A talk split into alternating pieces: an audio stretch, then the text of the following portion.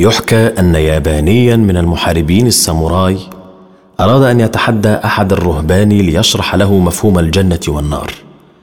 لكن الراهب أجابه بنبرة احتقار أنت تافه ومغفل.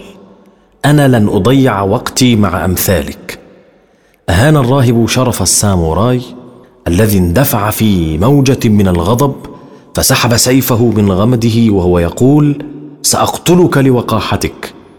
أجابه الراهب في هدوء هذا تماما هو الجحيم. هدا الساموراي وقد روعته الحقيقة التي أشار إليها الراهب حول موجة الغضب التي سيطرت عليه.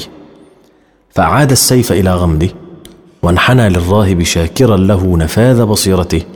فقال الراهب له وهذه هي الجنة.